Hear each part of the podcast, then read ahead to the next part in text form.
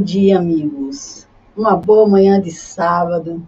Primeiro sábado do ano, nós estamos aqui retomando o programa nesse primeiro sábado do ano, nosso programa sobre a prece, que nós estamos estudando o livro A Prece. Estamos revendo os textos, as orientações e no programa passado nós comentamos, nós adentramos aos itens de preces gerais. Fizemos a prece dominical, conforme consta no nosso arquivo no YouTube, quem quiser dar uma olhada, quem quiser acessar os estudos anteriores. E hoje nós vamos dar continuidade a esse item preces gerais, falando das reuniões espíritas e dos médiuns. Nós sabemos que essas reuniões são de extrema importância para o trabalho espírita, as casas realizam com muita seriedade e nesse livro não poderia faltar essas instruções relativas ao estudo da prece. Nós vamos inicialmente comentar sobre as preces que se encontram no livro Reuniões Espíritas, o que se encontra no livro A Prece e que se relaciona às reuniões espíritas, e depois falaremos um pouco sobre os médios. Então, para você que está iniciando o ano conosco, uma boa manhã, que você esteja bem, que o seu lar esteja abençoado, que Jesus faça parte da nossa vida, seja nossa companhia de todos os momentos, e que a gente possa ter uma semana que já vai se iniciando aí, estamos finalizando essa, iniciando outra, uma semana de muita harmonia e de muita paz. Que o ano nos traga muitas oportunidades, porque é isso que o ano nos traz, é, é, é para isso que Deus nos dá mais um ano, são mais oportunidades de renovar, de refazer a vida, e que a gente cresça um pouquinho mais, não só no campo material, mas no campo espiritual também. A gente busca um pouco mais conhecer sobre esse ser que somos nós. Não somos seres materiais, nos diz o Teilhard Chardin, nós somos seres espirituais, estamos vivendo uma experiência material, mas em essência somos espíritos. Então é bom que a gente conheça um pouco as informações sobre os espíritos, e a doutrina espírita ela é plena nesses, nessas, nessas orientações. Então, hoje nós estamos estudando a prece. Seja muito bem-vindo. Se você gostou já dos programas anteriores, nos acompanha, curta o nosso canal, Dê lá o seu likezinho para o YouTube entender que é importante a gente estar tá realizando essa programação e colocar numa divulgação maior. Então, vamos conversar aqui sobre as reuniões espíritas e médiums. Vamos iniciar com o texto do livro que trata das reuniões espíritas, aonde ele começa citando Mateus no capítulo 18, no versículo 20. E diz: Onde quer que duas ou três pessoas se achem reunidas em meu nome, eu com elas estarei. Já é uma frase bem conhecida de nós, né? Jesus nos afirmar que Ele está conosco. Às vezes as pessoas esquecem disso, às vezes a gente acha que foi só assim uma palavra solta ao vento, né? Mas Jesus não, não nos enganava, não nos enganou em nenhum momento, não mentiu para nós em algum momento. Então, se ele afirma que estaria ali, aonde as pessoas estivessem reunidas em seu nome, com certeza. Onde quer que a gente se encontre, se a reunião se fizer em torno do nosso Mestre Jesus, ele estará conosco. E quando se trata de reuniões mediúnicas, reuniões de trabalho na casa espírita, seja ela de que nível for, nós vamos falar aqui das reuniões espíritas, principalmente porque são reuniões, as reuniões de desobsessão e a reunião de estudo mediúnico, são reuniões mais privadas, que têm um certo rigor a ser observado, mas não deixa de também incluir as reuniões públicas, as reuniões de palestra, de estudo, seja quais forem as atividades. Então, nesse, nesse prefácio que os espíritos prepararam sobre a prece nas reuniões espíritas, eles nos dizem que estarem diversas pessoas reunidas em nome de Jesus não quer dizer que basta se achem reunidas materialmente, e sim espiritualmente pela comunhão de intenção e de pensamentos para a prática do bem. Nessas condições, Jesus estará presente à reunião, ou representado nela por espíritos puros. E o Espiritismo explica como podem os espíritos estar conosco. Então, aqui os espíritos já começam esclarecendo. Olha, estar reunido em nome de Jesus precisa ser espiritualmente. Não é porque nós temos um templo religioso e a gente diz assim: ah, vamos, hoje nós vamos nos reunir em nome de Jesus. E aí não, não preenchemos as condições verdadeiramente sérias, se nós fazemos isso materialmente falando, eu vou porque é um compromisso que eu tenho que fazer, mas naquele momento eu não estou de pensamento voltado para Deus, como nós vamos ver nas orientações a seguir. Então não basta só isso, não é só estar lá. Precisa sim que espiritualmente, pela comunhão de intenção e de pensamentos para a prática do bem, estejamos unidos. Aí sim Jesus estará conosco ou enviará os seus mensageiros para nos auxiliar e conosco. Então os espíritos seguem nesse prefácio nos dizendo: ele se apresenta em nosso meio com seus corpos fluídicos ou espirituais, sob a aparência mediante a qual os reconheceríamos se se tornassem visíveis. Quanto mais alto é o lugar que ocupam na hierarquia, tanto maior é neles o poder de radiação, ou seja, de propagar pensamentos pelo espaço por meio de ondas eletromagnéticas. Assim é que possuem o dom da, da ubiquidade, que lhes possibilita estar em muitos lugares ao mesmo tempo. Basta, para lhes assinalar a presença, uma irradiação de seus pensamentos. Vamos, vamos aqui por partes. Então, veja bem, os espíritos, eles não se apresentam nas reuniões espirituais visivelmente, a não ser para um médio vidente.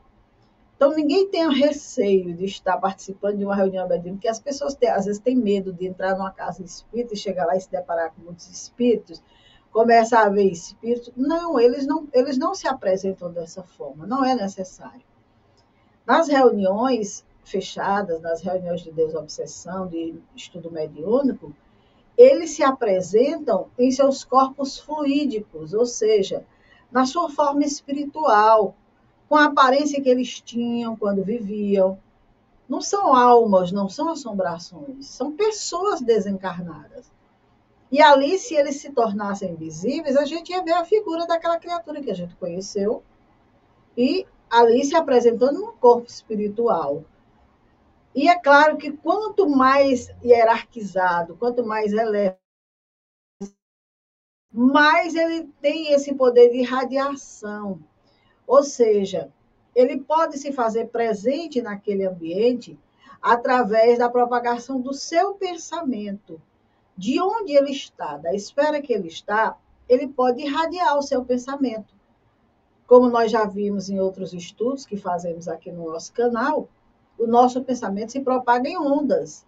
E essas ondas vão avançando, vão envolvendo as pessoas em torno.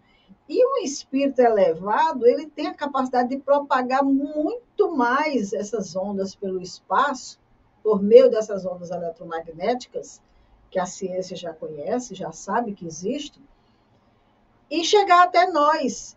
Então, não é necessário que ele esteja ali presente conosco. Eles podem irradiar esse pensamento para o trabalho, como o, o, o, item seguinte nos dizem, eles possuem o dom da ubiquidade. Ou seja, eles podem estar em muitos lugares ao mesmo tempo. Não é, eles não, não são limitados como nós, encarnados, que a nossa presença no lugar é única. A gente não pode estar em dois lugares ao mesmo tempo. Mas os espíritos podem. E quanto maior a sua capacidade moral é, mais elevado for, mais ele tem esse dom de estar em muitos lugares ao mesmo tempo, de estar irradiando seus pensamentos para muitos lugares. Daí, muitas vezes, a, a um determinado grupo dizer que, vamos, vamos aqui colocar um exemplo, que o doutor Bezerra de Menezes se manifestou na nossa casa. Outro lá em outra cidade dizer, o doutor Bezerra de Menezes se manifestou na nossa casa. Isso quer dizer que ele pode estar em vários lugares ao mesmo tempo. A sua representação, um grupo de espíritos que possa estar lá em nome dele. E por desconhecer isso, muitas vezes a pessoa acha que o outro grupo. Ah, que conversa, doutor Bezerra de Menezes só se manifesta aqui. E não existe essa limitação no mundo espiritual, inclusive de acontecer ao mesmo tempo em vários ambientes, justamente por essa capacidade, esse dom da ubiquidade que os espíritos têm de estarem em vários lugares ao mesmo tempo.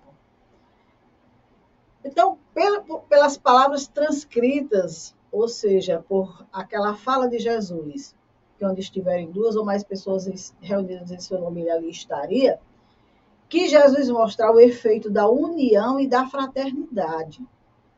O maior ou menor número das pessoas reunidas não é o que atrai. Em vez de dizer duas ou três pessoas, ele poderia ter dito 20 ou 30. O que atrai é o sentimento da caridade que experimentem umas para com as outras. Ora, sendo assim, basta que elas sejam duas. Mas se cada uma dessas duas faz a sua prece particular, embora ambas se dirijam a Deus, não haverá entre elas comunhão de pensamentos, principalmente a violência não as animar. Então, aqui os espíritos são muito claros. Jesus, acima de tudo, nos convida à união e à fraternidade, quando fala que se as pessoas estiverem reunidas em seu nome. E que não precisa ser um grupo enorme de pessoas reunidas em nome de Jesus, de maneira nenhuma. Pode ser um grupinho pequeno. Quantas casas humildes, simples que nós temos aí pelo Brasil afora, aonde são tão poucas as pessoas que se reúnem para realizar aquele trabalho e quão belo pode ser esse trabalho. Porque tudo vai depender desse sentimento de caridade que existe de uma pessoa para com as outras. Porque se tiver um grupo muito grande de pessoas, ah, nossa casa tem 20, 30 médios numa sala. Mas se esses médios estiverem vibrando individualmente, não estiver havendo uma união fraternal entre todos, de pensamentos, de sentimentos, isso com certeza estará dispersando o pensamento, não está unindo as pessoas. Kardec muito bem recomendava os grupos pequenos, porque ele dizia que era mais fácil, até a comunhão de pensamentos. Porque um grupo muito grande tende a dispersar as ideias, os pensamentos. Mas aqui vamos nos fixar nesse ensinamento de Jesus. Então, duas pessoas juntas num, num local, Vamos dizer que tenha duas pessoas numa sala fazendo uma vibração. Mas o meu sentimento em relação àquela outra pessoa que está ao meu lado não, não é esse sentimento de caridade, de amor ao próximo. Mas eu estou ligado com Jesus. Estou fazendo minha prece para Jesus. Então, com certeza, não existe comunhão de pensamentos. O sentimento que está ali impede que exista essa junção das mentes, essa prece se fortalecer. Então, para a gente ficar atento, qual é o nosso sentimento quando nos reunimos com os nossos irmãos, quando nos colocamos em sintonia com o alto. Porque não é uma sintonia só eu e o Pai, eu, o Pai e todos nós que ali nos encontramos. E aí continua. Ainda mais se se não virem com bons olhos. Olha aí, se houver ali uma dissonância entre as pessoas. Se se olharem com ódio, inveja ou ciúme, as correntes fluídicas de seus pensamentos se repelirão, em vez de se unirem por um comum impulso de simpatia. Nesse caso, não estarão reunidas em nome de Jesus. Jesus, nesse caso, será apenas o pretexto da reunião e não o seu verdadeiro objetivo. Não se infira daí que ele seja surdo à voz de uma só pessoa. Se não disse, virei ter com aquele que me chamar, foi por exigir de tudo o amor do próximo. Ora, desse amor mais provas pode o homem pode dar quando está em companhia de outros, do que quando se acha insulado. Acresce que todo sentimento pessoal o afasta. Então, Jesus não está dizendo que não vai atender o chamado de uma só pessoa. Quando ele disse duas ou mais pessoas, é porque ele queria deixar claro ali que era muito importante a união, a fraternidade entre os seres e que ele ficaria muito feliz se quando aquelas pessoas estivessem reunidas em nome dele, existisse realmente esse sentimento fraternal. Porque se tiver ali, como bem diz o texto, pessoas com ódio, com inveja, com ciúme, com certeza as correntes fluídicas dos pensamentos vão se repelir, não vai ter como juntar-se em nome de Jesus e ali acontecer uma sintonia. Ser apenas um pretexto da reunião. Vamos estar juntos ali. É, é como dizer assim: vamos para a reunião mediúnica, em nome de Jesus, vou dar minha contribuição, vou auxiliar. Mas eu chego lá, tem aquele companheiro que eu não suporto, que eu não tolero. Ah, mas eu estou aqui em nome de Jesus. Então, se eu estou em nome de Jesus para fazer a caridade, a minha caridade maior deveria ser para com aquele irmão.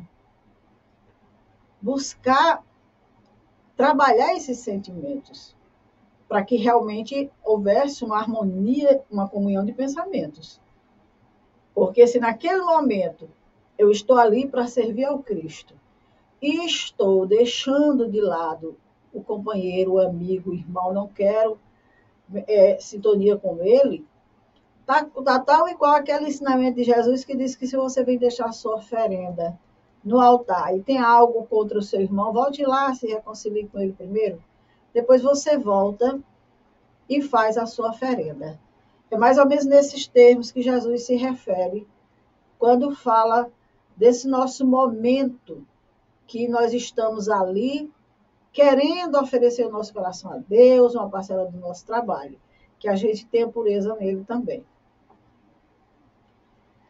Segue-se que se numa assembleia numerosa somente duas ou três pessoas se unem de coração pelo sentimento de verdadeira caridade, enquanto que as outras se isolam e se concentram em pensamentos egoístas ou mundanos, ele estará com as primeiras e não com as outras.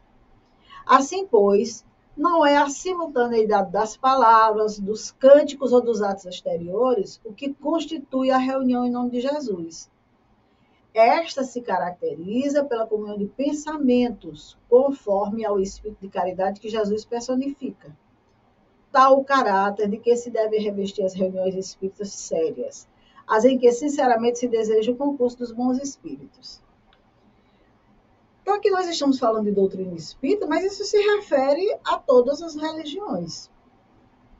Se nós estamos ali numa grande assembleia e só tem três pessoas ali realmente de pensamento concreto, concreto ali, pensando no amor de Deus, na misericórdia divina, vibrando pelo planeta, por aquele ambiente, por aquelas pessoas.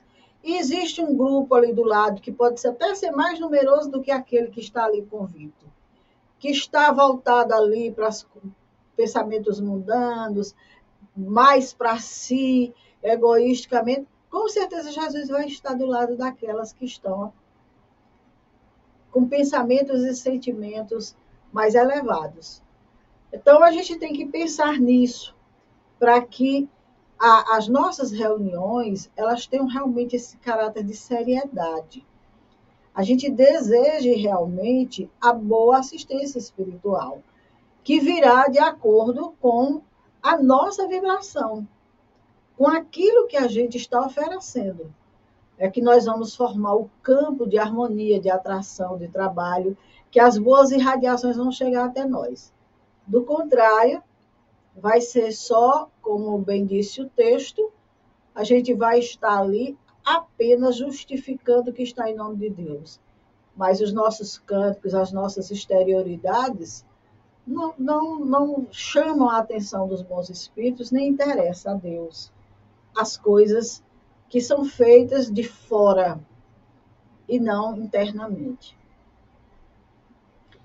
Então, os espíritos nos sugerem, para o começo da reunião, e quem conhece a doutrina espírita sabe que nenhuma atividade se começa sem uma prece, seja a prece da reunião de estudo mediúnico, da reunião de desobsessão, das palestras. Embora muitas vezes a prece não seja aquela, como as pessoas estão habituadas a fazer, aquela fala repetitiva, mas aquela, aquela sintonia com o Pai, aquele momento em que a gente realmente se entrega. Então, eles, eles nos orientam quando esse livro foi lançado, eles colocaram um modelo de prece para a gente ter noção que as nossas preces elas precisam estar direcionadas para o momento, para aquilo que a gente quer fazer. Para não ser uma prece solta, sem um sentido, sem um envolvimento.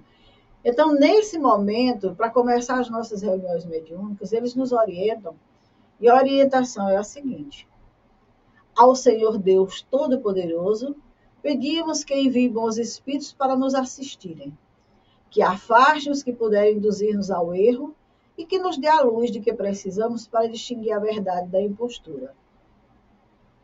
Afastai de nós também, Senhor, os espíritos malévolos, encarnados ou desencarnados, que tentem lançar desunião entre nós e bem assim desviar-nos da caridade e do amor do próximo se alguns procurarem introduzir-se aqui, fazei, Senhor, que não achem acesso em nossos corações. Bons espíritos, que vos dignais vir instruir-nos, tomai-nos, tornai-nos dóceis aos vossos conselhos. Isentai-nos de qualquer pensamento de egoísmo, de orgulho, de inveja e de ciúme. Inspirai-nos indulgência e benevolência para com os nossos semelhantes, presentes ou ausentes, amigos ou inimigos. Fazei, enfim, que pelos sentimentos que nos animem, reconheçamos a vossa salutar influência. Dai aos médios que encarregardes e nos transmitir os vossos ensinamentos, consciência da santidade do mandato que lhes é confiado e da gravidade do ato que vão desempenhar, a fim de que o pratiquem com o fervor e o recolhimento necessários. Se entre nós se encontram pessoas dominadas por sentimentos que não sejam os do bem, abrir-lhe os olhos à luz e perdoai-lhes, como lhe perdoamos, se porventura trazem malévolas intenções. Pedimos especialmente ao Espírito e àquele diz, nosso guia espiritual que nos assiste e por nós vele. Então, é uma, um, um direcionamento de prece que necessariamente não quer dizer que a gente vai repetir palavra a palavra, todas as reuniões, esse texto. É só para a gente entender que naquele momento em que nós vamos iniciar o nosso trabalho, nós precisamos pedir em primeiro lugar, o amparo do nosso Pai maior, de Deus, nosso Pai. Porque é Ele que nos conduz desde a nossa criação. Pedir ao nosso Mestre Jesus, que é o governador espiritual do nosso planeta, que nos conduz no planeta Terra, o seu amparo, o amparo das equipes amigas que estão trabalhando, porque as, existem equipes responsáveis por cada atividade da casa espírita. Então, pedir o amparo daquela equipe espiritual que preparou aquele trabalho desde cedo, para que a, a, o grupo ali reunido possa contribuir de uma forma a não levar prejuízo para o trabalho. Que todos ali possam voltar aos seus pensamentos em harmonia, em prece, envolvendo os, aqueles espíritos necessitados que vão estar ali para serem auxiliados, confiantes no amparo desses irmãos, porque são eles que vão fazer o trabalho, não somos nós, nós estaremos ali como suporte, como, como aprendizes do mundo espiritual. E aí, confiantes nesse trabalho, nós vamos zelar para que a nossa mente fique vigilante, para que a gente não, não deixe que penetre pensamentos negativos, ideias grosseiras naquele momento, para desvirtuar o trabalho. Então, cada um vai fazer a sua prece, a prece vai ser direcionada pelo dirigente da reunião, conclamando a todos nesse sentido, mas cada um também vai fazer sua prece individual, se, se comprometer consigo mesmo a estar em harmonia, em equilíbrio, a estar ali consciente da importância daquele trabalho, a juntar as forças com o grupo para o auxílio daqueles irmãos, porque ali vão ser favorecidas pessoas encarnadas e desencarnadas que procuraram a casa com necessidades diversas, outras que muitas vezes nem chegaram na casa e anonimamente fizeram sua prece, pediram amparo, pediram assistência, a espiritualidade está cuidando. Então, a prece é, é essencialmente para isso. Essa prece inicial é para preparar o ânimo dos trabalhadores, para, a partir daquele momento, cessar todas as vibrações negativas, todos os pensamentos voltados ao mundo exterior e ali dentro a gente se colocar naquele ciclo de vibração em benefício dos nossos irmãos. E aí, quando termina a reunião, fazemos a nossa prece de encerramento. Aí já é o momento de agradecer. E a, a orientação da prece é a seguinte: agradecemos aos bons espíritos que anuíram em vir comunicar-se conosco e lhe pedimos que nos ajude a pôr em prática as instruções que nos deram e façam com que, ao sairmos daqui, cada um de nós se sinta fortalecido na prática do bem e do amor ao próximo. Desejamos igualmente que as instruções que recebemos sejam proveitosas aos espíritos sofredores, ignorantes ou viciosos que hajam assistido à nossa reunião. Espíritos esses para os quais imploramos a misericórdia de Deus. Então, aqui já é uma prece de agradecimento pelo esforço, pelo trabalho, que a gente não tem noção do, do esforço da da preparação que antecedeu aquele trabalho, porque a gente chega ali e senta para fazer o trabalho, mas todo o trabalho já foi feito pela espiritualidade. Então, aqueles irmãos estavam ali auxiliando, levando irmãos necessitados para o amparo, para assistência, e muitas vezes ao longo do trabalho passam orientações para nós, muitas mensagens, ou psicografadas, ou faladas mesmo. Psicografada, para quem não conhece o termo, são escritas, que vão nos ajudar naquele momento com orientações, com esclarecimentos, e a gente precisa ficar bem atento a essas orientações, elas são muito importantes. Não atribuir que é para o outro e sim para si, e, com certeza, agradecer, porque o benefício é muito grande. A, a, partir daquele momento, daquela assistência espiritual, a gente não tem noção do benefício que é dado a um espírito sofredor que chega e que muitas vezes vai repercutir no benefício de um encarnado que estava sofrendo a ação daquele espírito. Então a gente vai aqui implorar a misericórdia de Deus, agradecer todas as instruções que a gente recebeu, pedir para aqueles, por aqueles espíritos que foram assistidos. E aí nas nossas reuniões a gente lembra de envolver o, o nosso planeta, os nossos irmãos e a humanidade. Então a prece final ela, tem todo esse caráter de encerramento do trabalho com gratidão, com louvor a Deus, felizes todos pelo êxito do trabalho. E aí, passando para os médios, que são os componentes dessa atividade, nós vamos ver no item 8, em Atos, capítulo 2, versículo 17 a 18, o seguinte: Nos últimos tempos, disse o Senhor, Espalharei de meu espírito sobre toda a carne. Vossos filhos e vossas filhas, pro, vossos filhos e filhas profetizarão. Vossos mancebos terão visões e vossos anciãos sonhos.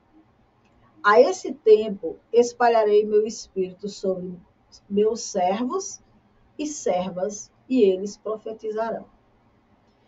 Então está em Atos essa afirmativa de que haveria esse momento em que a mediunidade como que se espalharia por toda a Terra. Será que nós, nós já não estamos vivendo esse momento? Basta que a gente perceba hoje o quanto a mediunidade está presente nos lares. Muitas vezes não tem um olhar atento a isso, mas principalmente os jovens, hoje estão sintonizando muito fortemente com o mundo espiritual. A mediunidade está eclodindo assim de forma assustadora e os jovens não estão sabendo como se comportar diante dessas situações.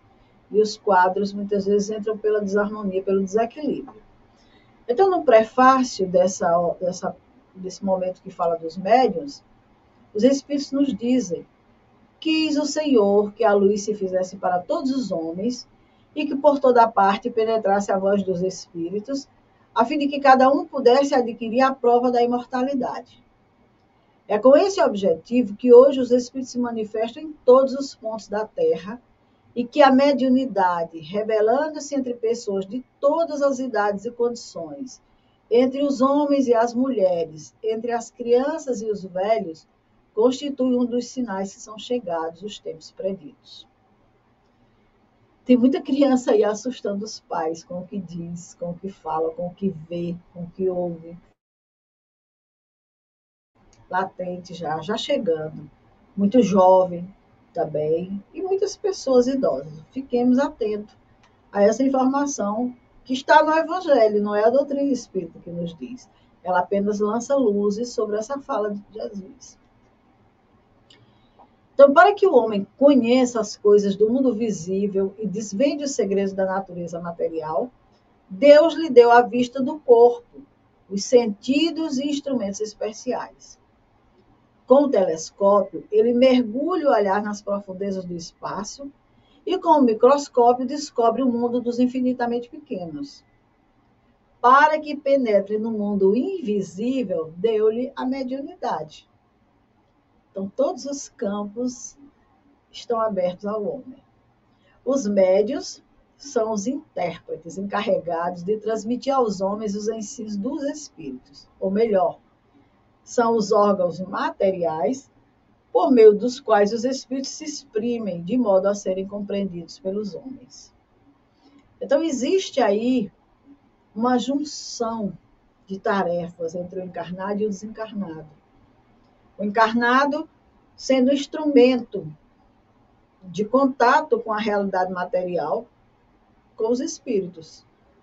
Então, somos os, os telefones do mundo espiritual. Santa é a missão que desempenho, porquanto ela tem por fim rasgar horizontes da vida eterna. Então, o médium tem essa finalidade: abrir, expandir os horizontes da vida eterna, para quem está aqui encarnado. Os espíritos vêm instruir o homem acerca de seus destinos futuros, visando a reconduzi-lo ao caminho do bem e não objetivando por parte do trabalho material que lhe cumpre executar neste mundo, para seu adiantamento, nem lhe favorecer as ambições e a cobiça. Disto devem os médios compenetrar-se bem, para não fazerem mau uso da mediunidade. Aquele que compreende a gravidade do mandado de que se acha investido, esse o desempenha religiosamente. Então, veja bem, a missão dos espíritos é instruir os homens acerca do seu destino futuro, como nós temos aí obras belíssimas trazidas pelos espíritos, descortinando o mundo espiritual para nós. Mas é incrível como o ser humano, ele acredita tanto nos espíritos para pedir coisas materiais, vai em busca de pessoas que prometem revelações, que prometem feitos, coisas dessa natureza, para saber sobre o mundo material, sobre o que pode conquistar, sobre o que pode, sobre questões de ambição, de cobiça, e não se dá conta de que ele dá atenção ao mundo espiritual nesse momento, quando deveria dar para as realidades maiores. E o médium, ele precisa se conscientizar de que aquela faculdade lhe foi dada para o bem, não para se favorecer, não para realizar atos dessa natureza. Existe uma gravidade nessas atitudes do médium quando ele desempenha a sua faculdade mediúnica com esse intuito de obter lucros, quando na verdade ele deveria é, usar a, a, sua faculdade mediúnica religiosamente, no auxílio e no amparo, porque é uma ferramenta que está disponível nas suas mãos. Então, a consciência do médium, no caso, o exprobaria de haver praticado um sacrilégio, se para proporcionar a si próprio a outros um divertimento, uma distração, usasse da faculdade que lhe é concedida para tão, tão sério fim e que o põe em relação com os seres de além-túmulo. Intérprete dos ensinos dos espíritos, os médios têm que desempenhar importante papel na transformação moral que se está operando os serviços que podem prestar dependem da boa direção que derem àquela faculdade, pois os que se encontram em mau caminho são mais nocivos do que úteis ao espiritismo. Por efeito das más impressões que causam, retardam mais de uma conversão. O médium precisa ficar atento à sua consciência, porque com certeza ela vai acusar que ele está usando indevidamente a sua faculdade mediúnica e que está usando em detrimento de distração, de divertimento, quando foi lhe dado para uma finalidade mais séria na vida, essa relação com os seres de além-túmulo, com os espíritos. Eles são os intérpretes dos espíritos e estão imbuídos do trabalho do bem, vieram para isso. Nós temos o livro é, os mensageiros, que fala justamente sobre toda essa preparação espiritual que ocorre no mundo espiritual para os médios, para aquelas criaturas que vêm à Terra, que são instruídos no mundo espiritual, são preparados e encaminhados à Terra para realizarem coisas no campo do bem, quando chega aqui desvirtuam. Porque tem uma visão mais ampliada, começa a utilizar em benefício próprio, ilicitamente. E com isso, ao invés de auxiliar a criatura a se encaminhar no, no caminho do bem, a se fortalecer no bem, muito ao contrário, vão retardando isso. Porque vão dando vazão aos interesses materiais das criaturas que o buscam. Eis porque severas contas lhes serão pedidas do uso que houverem feito da faculdade que eles foram otorgadas para o bem de seus semelhantes. O médium que deseja assegurar-se da proteção dos bons espíritos deve procurar tornar-se constantemente melhor. O que pretendeu o engrandecimento e o desenvolvimento da sua faculdade tem de se engrandecer moralmente, tem que se abster de tudo quanto tenda a desviá-lo do seu objetivo providencial. Se os bons espíritos, por vezes, se servem de instrumentos imperfeitos, é para lhes dar bons conselhos, procurando reconduzi-los ao bem. Então, se eu quero realmente é, fazer um bom trabalho, quero a proteção dos bons espíritos, eu preciso me melhorar. constantemente. Eu preciso me engrandecer moralmente para que eu mereça essa assistência espiritual. Eu mereça essa presença amiga dos bons espíritos que vão nos auxiliar. Porque eles até muitas vezes podem auxiliar um médium imperfeito. Mas para que ele tenha noção do quanto ele pode fazer é, no campo do bem, assistido pelo bem. Continuando, eles dizem: se, porém, encontram corações empedernidos, se seus conselhos não são ouvidos, eles se retiram e o campo fica livre aos maus. A experiência prova que entre os que não tiram proveito dos conselhos recebidos dos bons espíritos, as comunicações, depois de haverem durante algum tempo apresentado um certo brilho, pouco a pouco degeneram e acabam caindo no erro, na verbiagem ou no ridículo, sinal indubitável do afastamento dos bons espíritos. Obter a assistência destes, afastar os levianos e mentirosos, Tal deve ser o objetivo dos esforços constantes de todos os médios sérios. Então, os espíritos maiores, eles não, não obrigam ninguém a nada, eles não forçam a nada, eles orientam, eles aconselham, mas a criatura tem o livre-arbítrio. Se ela se fecha a esses conselhos, eles se afastam naturalmente.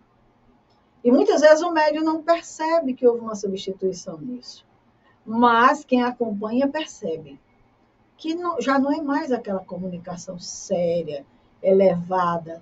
Já existe ali um misto de desarmonia, de desequilíbrio, as coisas vão desandando e daqui a pouco está tá no ridículo. Que muitas vezes o médium não percebe porque ele já estava fascinado. Então precisa ter muito cuidado com esse canal que a Misericórdia Divina colocou para esse trânsito livre entre nós e o mundo espiritual, para que transitem ele, por ele as consciências livres, elevadas, e não aquelas que vão estar em tormento e nos trazer tormentos maiores. Sem isso, ou seja, sem esse zelo, a mediunidade será apenas uma faculdade estéril, que poderá mesmo redundar em prejuízo de quem a possua, pois que pode degenerar em perigosa obsessão. O médio que compreenda seu dever, em vez de se orgulhar de uma faculdade que não lhe pertence, visto que ele pode ser retirada, atribui a Deus as boas coisas que obtenha. Se suas comunicações merecem elogios, não se envaidece por isso, certo de que elas independem do seu mérito pessoal e agradece a Deus o haver permitido que por ele os bons espíritos se manifestassem. Se dão lugar à crítica, não se ofende com isso, visto não serem obra do seu próprio espírito. Então, muitas vezes, o médium usa tão mal a sua faculdade que termina o prejuízo sendo todo dele. Aí ele adentra um processo obsessivo, e a gente ouve, às vezes, pessoas dizer assim: ah, eu já fui espírita, deixei porque eu me dei muito mal. Não, ele não foi espírita. Ele tinha mediunidade, porque mediunidade não é coisa de espírita, não, é coisa do ser humano. E usou muito mal dessa mediunidade. E aí o que, que aconteceu? A carga pesou para o próprio médium. Porque se ele estivesse dentro das orientações, dos princípios que os espíritos nos trazem na codificação espírita, com certeza não aconteceria esse tipo de coisa. Porque se ele compreende seu dever, os espíritos deixam muito claro, em vez de se orgulhar da faculdade que não lhe pertence, porque é algo que pode ser retirado a qualquer momento. Deus pode dar, Deus pode tirar. Não se vai descer, porque tem muita gente que realmente produz um bom trabalho mediúnico, que as pessoas elogiam demais. Ah, fulano é um médio extraordinário. E a pessoa se vai descer daquilo, se achar o, o médio central da casa, a figura que precisa ser respeitada, idolatrada. Isso é grave, isso é muito sério. E aí o que, que acontece? Está a um passo, a um passo de uma perigosa obsessão. Então, o médium precisa se vigiar, ter muito cuidado. Se o que ele produz é instrumento de crítica, deixe que a crítica aconteça, deixe que a análise aconteça. Não é obra do seu espírito, ele é apenas um instrumento. Quando isso acontece, ao contrário, reconhece não ter sido um bom instrumento e não possui todas as qualidades necessárias a impedir o intrometimento dos maus espíritos. Fazendo a si mesmo essa confissão, tratará de adquirir aquelas qualidades e pede por meio da prece a força de que carece. Então, se dentro da análise que foi feita se observou que tem algo errado ali, o médium tem que se conscientizar que bom, ele não deve ter sido um bom instrumento, né? Eu não, não filtrei bem essa informação, eu não, não estava com o pensamento muito equilibrado, atrair espíritos dessa natureza, e ele já tendo essa conscientização, fica mais fácil para ele ir se trabalhando. Pede auxílio através da prece, pede força para superar aquele momento, para vencer aquela dificuldade. E aí os espíritos orientam uma prece para os médiums. Deus onipotente, permitir que os bons espíritos me assistam na comunicação que solicito. Preservai-me da pre presunção de me acreditar resguardado dos maus espíritos, do orgulho que poderia induzir-me em erro acerca do valor do que obtenho, de todo sentimento contrário à caridade para com os outros médios. Se for levado ao erro, inspirai a alguém o pensamento de, de, de me advertir e dai-me humildade para receber, cheio de reconhecimento, a crítica que me façam, para tomar por dados a mim mesmo e não aos outros os conselhos que os bons espíritos hajam por bem ditar-me. Então, aqui os espíritos deixam muito claro que o médium ele tem que ser humilde. Ele tem que ser humilde, se reconhecer como alguém em aprendizado. Daí, justamente,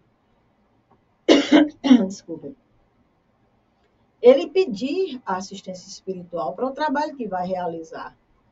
Pedir para ser, ser resguardado esse orgulho que ele possa vir a ter de algo que ele produza naquele trabalho, a caridade que ele possa ter com os outros médios, para não achar que ele, sim, aqui é o canal dos espíritos, aqueles outros estão ali, não produzem nada. Ter muito cuidado com esse tipo de pensamento e pedir a inspiração divina, da humildade, para que, quando acontecer essa crítica que possam fazer em torno do que ele está produzindo, ele aceitar com humildade. Inclusive os conselhos dos bons espíritos que chegarem, tomar para si e não para os outros. Com isso, ele estará resguardado.